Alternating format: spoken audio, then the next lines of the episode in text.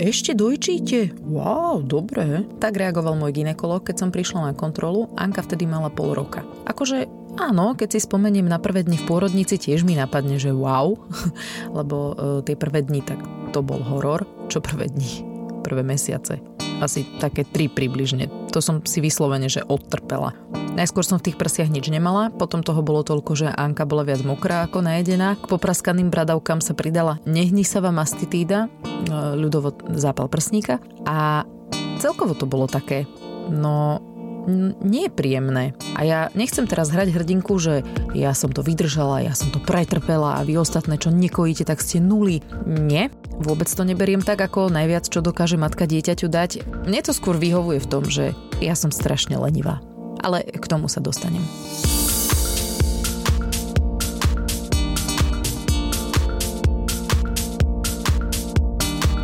Tejto časti podcastu vám porozprávam, ako som to s dojčením mala a mám ja, ale hneď tu v tomto úvode chcem povedať, že ak nedojčíte, tak ste rovnako super mama ako každá iná.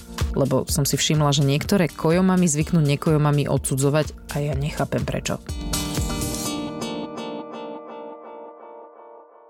Vy, čo počúvate triezvu mamu od začiatku, tak uh, si možno spomeniete na to, ako som hovorila, že som kontrakcie dostala v kine. Bola som tam s kamoškou Vaneskou a boli sme na premiére filmu Havel. Tu vtedy moderoval Tomáš Karpel a jeho partnerka Silvia sedela hneď vedľa nás. A prečo o nej hovorím? Lebo Silvia je členkou Mamila, je to laktačná poradkyňa. A ešte sme si robili srandu, že ja mám asi kontrakcie.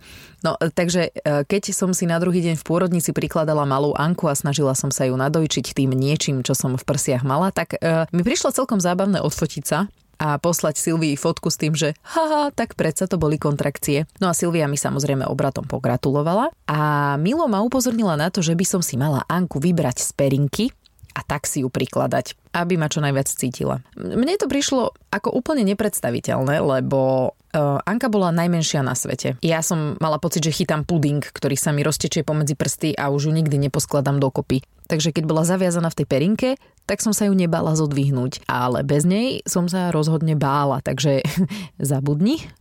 A ešte, že mám si ju dať e, tak, aby mala bradu viac k prsu, takúže zaborenú do prsa, aby sa dostala k mliečku a nožtek má mať od prsa. To jak? Ja som bola rada, že sa vôbec k tej bradavke dostane. Keď mi ju priložili ešte na pôrodnej sále, tak e, sestrička povedala niečo také, že tak si stlačte bradavku, no neviem, máte ich dosť veľké, ale mohlo by to ísť a pozor, aby ste si ju nezadusili. To presne chcete počuť? Taký som si dávala pozor, že dovidopo. Niekde som čítala, že dojčenie nemá bolieť a že keď bolí, tak je bábo zle prisaté som bola vďačná, že je vôbec prísaté, nie ešte, že či dobre. A okrem toho, ja neverím, že existuje žena, ktorú od začiatku dojčenie nebolelo. Naozaj, lebo tie prsia mňa boleli celé tehotenstvo bez toho, aby sa ich ktokoľvek dotkol. Takže keď som si zrazu na ne pripojila vysávač, tak akože bolelo to vyslovene si na ten nový pocit akože musíte zvyknúť, hej. Ja som si napríklad zvykala 3 mesiace. Už som spomínala, hej, že som sa Anke snažila dať to niečo, čo som v tých prsiach mala. No, bolo to priesvitné a že to tam je, tak to som vedela potom, ako som si fakt, že poriadne stlačila bradavku a dúfala som, že sa k tomu teda dostane aj to dieťa a mala som šťastie v tom, že Anka od prvého zaplakania ťahala, ale že ako o dušu, nevzdávala sa moje zlato, hoci teda asi nedostávala toľko, koľko by potrebovala a to som zase vedela vďaka tomu, že poplakala tej pôrodnici. No a keďže plakala, tak prišiel rád na príkrm, že kým sa nespustí mlieko. Akože niektoré mami sa teraz asi prežehnali, ale ja som na tom fakt nevidela nič zlé, veď keď nemám jej dať čo jesť, no tak jej dám umelé mlieko, nie? A to som už asi spomínala v nejakej časti. E, mala som aj trošku také panické stavy, že som neschopná a tak, e, najmä teda v noci, ale vtedy som si spomenula na moju sesternicu Janku a jej slova. E, ona ma upozornila na tento fakt teda, že s tým mliekom to môže byť také oneskorené a že sa toho určite nemám v pôrodnici zlaknúť, že sa to spustí, len tomu treba nechať čas. Si spomenula na to, lebo rodila chvíľku predo mnou a mala na izbe spolubývajúcu, ktorá to veľmi ťažko niesla, že sa jej to mlieko hneď nespustilo. Takže ma na to upozornila. Vedela som, že do čoho idem, takže som vďačná za toto upozornenie. Bradavky som mala suché, natierala som si ich lanolínom, Prsia ma síce boleli, ale teda nič nenasvedčovalo tomu, že by sa mali začať plniť, takže ja som sa trošku už začínala aj obávať, lebo čas prepustenia z pôrodnice sa blížil a ja som stále nemohla povedať, že by som mala naliate prsia.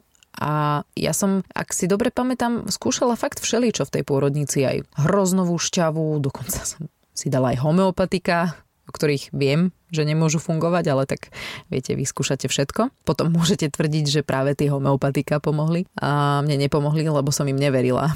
No veď, o tom to je. Mne pomohlo, že som prišla domov. A nie, nemôžem tvrdiť, čo mi pomohlo, však to je také presne, keď vyskúšate 1 328 vecí, tak nemôžete povedať, čo z toho vám pomohlo, však to nevie nikto. Podľa mňa to bolo iba o tom, že som asi pripustila, že som mama. Že som jednoducho si v tej hlave povedala, že aha, tak asi je to tu ozaj, že ozaj. Neviem, to je jedno. Ale teda čo viem určite, že v nasledujúcich dňoch po prepustení z pôrodnice, keď potom už som sa Anku nebála si tak chytiť a prikladať na seba, tak som mala toho mlieka viac. Dokonca som ho mala toľko, že by som podľa mňa mohla zásobovať mliekarne. Odsávala som, zamrazovala a aj tak mi to mlieko tieklo kade tade. Prsné vložky tie som menila ak na bežiacom páse a Anku som občas stopila v mlieku, no veď sa aj patrične stiažovala občas. Ja dokonca som mala fázu, keď vždy popoludní strašne plakala pri dojčení a ja som už mala vytočené číslo na Silviu, ale teda nakoniec sa to nejak utriaslo, takže ja konkrétne s laktačnou poradkyňou nemám skúsenosť. Škoda, lebo by som vám ju rada sprostredkovala. Nevadí. Možno pri druhom. Ale teda v mojom prípade samo sa to. Po asi 5 týždňoch som dostala zápal, to som už spomínala, točila sa mi hlava, mala som teplotu, bradavky ma boleli štandardne, ale e, pribudol mi na pravom prse červený flak, takže som navštívila pohotovosť, lebo e, takto vám poviem, kapustové listy a podobné rady sú síce fajn, ale keď raz máte v tele baktériu, ktorá spôsobuje zápal, tak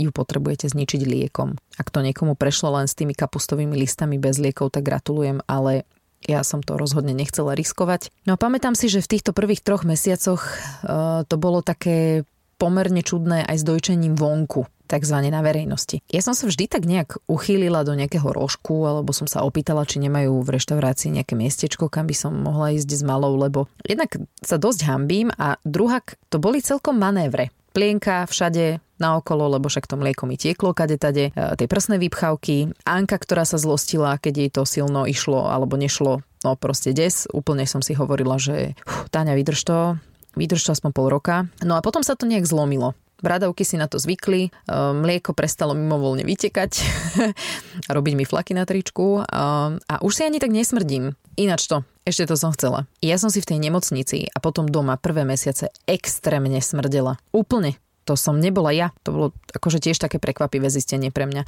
No a ešte k tej lenivosti, ktorú som spomínala v úvode. Ja som proste taká. Mne to, že vyťahnem prso, keď Anka začne byť hladná alebo umrčaná a my niekde sme alebo u niekoho sme, príde úplne perfektné. Že umývať flaše, nosiť, zarábať, neviem čo.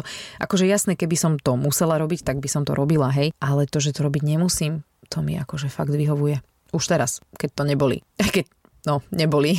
Minule ma tak uhryzla, že dovidenia, takže občas to zaboli aj teraz.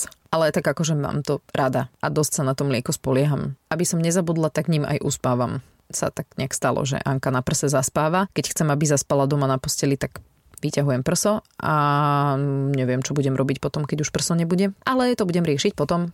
Určite o tom bude nejaký podcast. Čo na to táto? Ja by som si veľmi rád s vašim dovolením pomohol alebo vypomohol slovami klasika z relácie aj mudrý chyby, že každá žena má právo na gravitáciu, ktorý teda tento výrok mňa veľmi pobavil osobne. A teda ja si takisto myslím, že každá žena má právo na to zbaviť sa svojej bolesti prs, kedy to len potrebuje. Bolesti, pretože sú plné, že vraj to majú. A takisto si myslím, že má právo na to zbaviť sa plačúceho dieťaťa akýmkoľvek možným spôsobom či je to doma alebo na verejnosti. A takisto aj to dieťa, no však ono nevie, že je na verejnosti, je hladné, no tak čo, čo má robiť? Tak mama vyťahne a, hotovo. Vec vybavená. Nikoho nič neboli, malé je kľudné, najedzené, vybavená vec. Rozumiem, že niektorí ľudia sa nad tým pohoršujú. Tanička hovorí, že možno aj preto, že im to príde nejak, že sexy, že tá žena ukazuje personu, tak to neviem, to mi príde ako tako akože protirečenie, tak to by ma asi nepohoršovalo. Ale samozrejme rešpektujem každý takýto názor. Skôr si myslím, že by sme to možno mohli dať do roviny s dnešnými mladými našimi sestrami alebo kamoškami, takzvanými názdročnými, ktoré keď e, sa oblečú, tak vyzerajú tak, že v polke obliekania skončili a idú von. Tak neviem, nebuďme asi pokryci v tomto. A keď sa chceme poršovať nad tým, že žena kojí na verejnosti dieťa, tak možno sa skúsme venovať radšej tejto téme, a takisto si myslím, že už aj tie ženy si to všimli, že niektorí teda ľudia sú nad tým pohoršení a už sú možno aj také uvedomelé, alebo neviem ako to nazvať, dúfam, že sa nikoho nenaz- ne- nedotknem. A sami, čo som veľakrát videl, si dajú cez seba nejakú šatku, alebo čo ja viem, čo, že vlastne vidíš, že kojí, ale nič viac nevidíš. No. Niekedy ináč škoda, ale to už asi radšej už prestanem, lebo už začnem byť blbý zase. že v polke oblíkania prestali a išli von. Niekedy aj mňa pobaví tento môj manžel. No áno, niektoré tie trička fakt vyzerajú ako podprzenka. Ináč, e, ja som si uvedomila pri Jankovom rozprávaní, že plienkou sa nezakrývam, ale mám také, mm, také trička na kojenie. Oni sú tak super spravené, že taký pomerne ľahký prístup je e, k tomu, čo treba a, a zvyškom trička prekriem Anku. To vyzerá celkom ako keby som sa zakrýla plienkou. No. A raz som si spomenula, že, ale to už sme mali našu halušku zatvorenú, som kojila tak, že som mala Aničku položenú na pulte barovom a tak som pri nej stála. Akože úplne ideálna veľkosť, bolo to veľmi pohodlné, akurát e, keby zrovna niekto prišiel, tak neviem, no asi by bol pohoršený. To určite. Inak neviem, ako som mohla zabudnúť, ale teda Janko mi to pripomenul, že mňa vlastne tie prsia bolia aj teraz. Ale áno, to je taká iná bolesť, e, keď sú plné potrebujem si ich vyprázdniť. To je také... Ja si spomínam, že mi to staršie chamošky hovorili, že sa vraj dostanem do takej fázy, keď sa budem tešiť, že si malá konečne potiahne. No a teda hej, áno, dostala som sa do nej. E, keď dlhšie nie je odo mňa, tak e, toto fakt býva vykúpenie. No a ešte som chcela, a to už úplne na záver, ak tu mám nejaké kojomami a stále vám kto si hovorí do toho, čo by ste mali a nemali jesť a čo by ste mali a nemali piť popri dojčení. Tak, určite si vypočujte 15. časť s názvom Čo si jedla. Tam túto tému celkom podrobne rozoberám s nutričnou terapeutkou Petrou Kuřátkovou. Túto časť aj ostatné nájdete na Spotify, Apple Podcast, Soundcloude, na ostatných digitálnych platformách, samozrejme na podmas.sk a nás môžete sledovať na Instagrame Triezva Mama Podcast.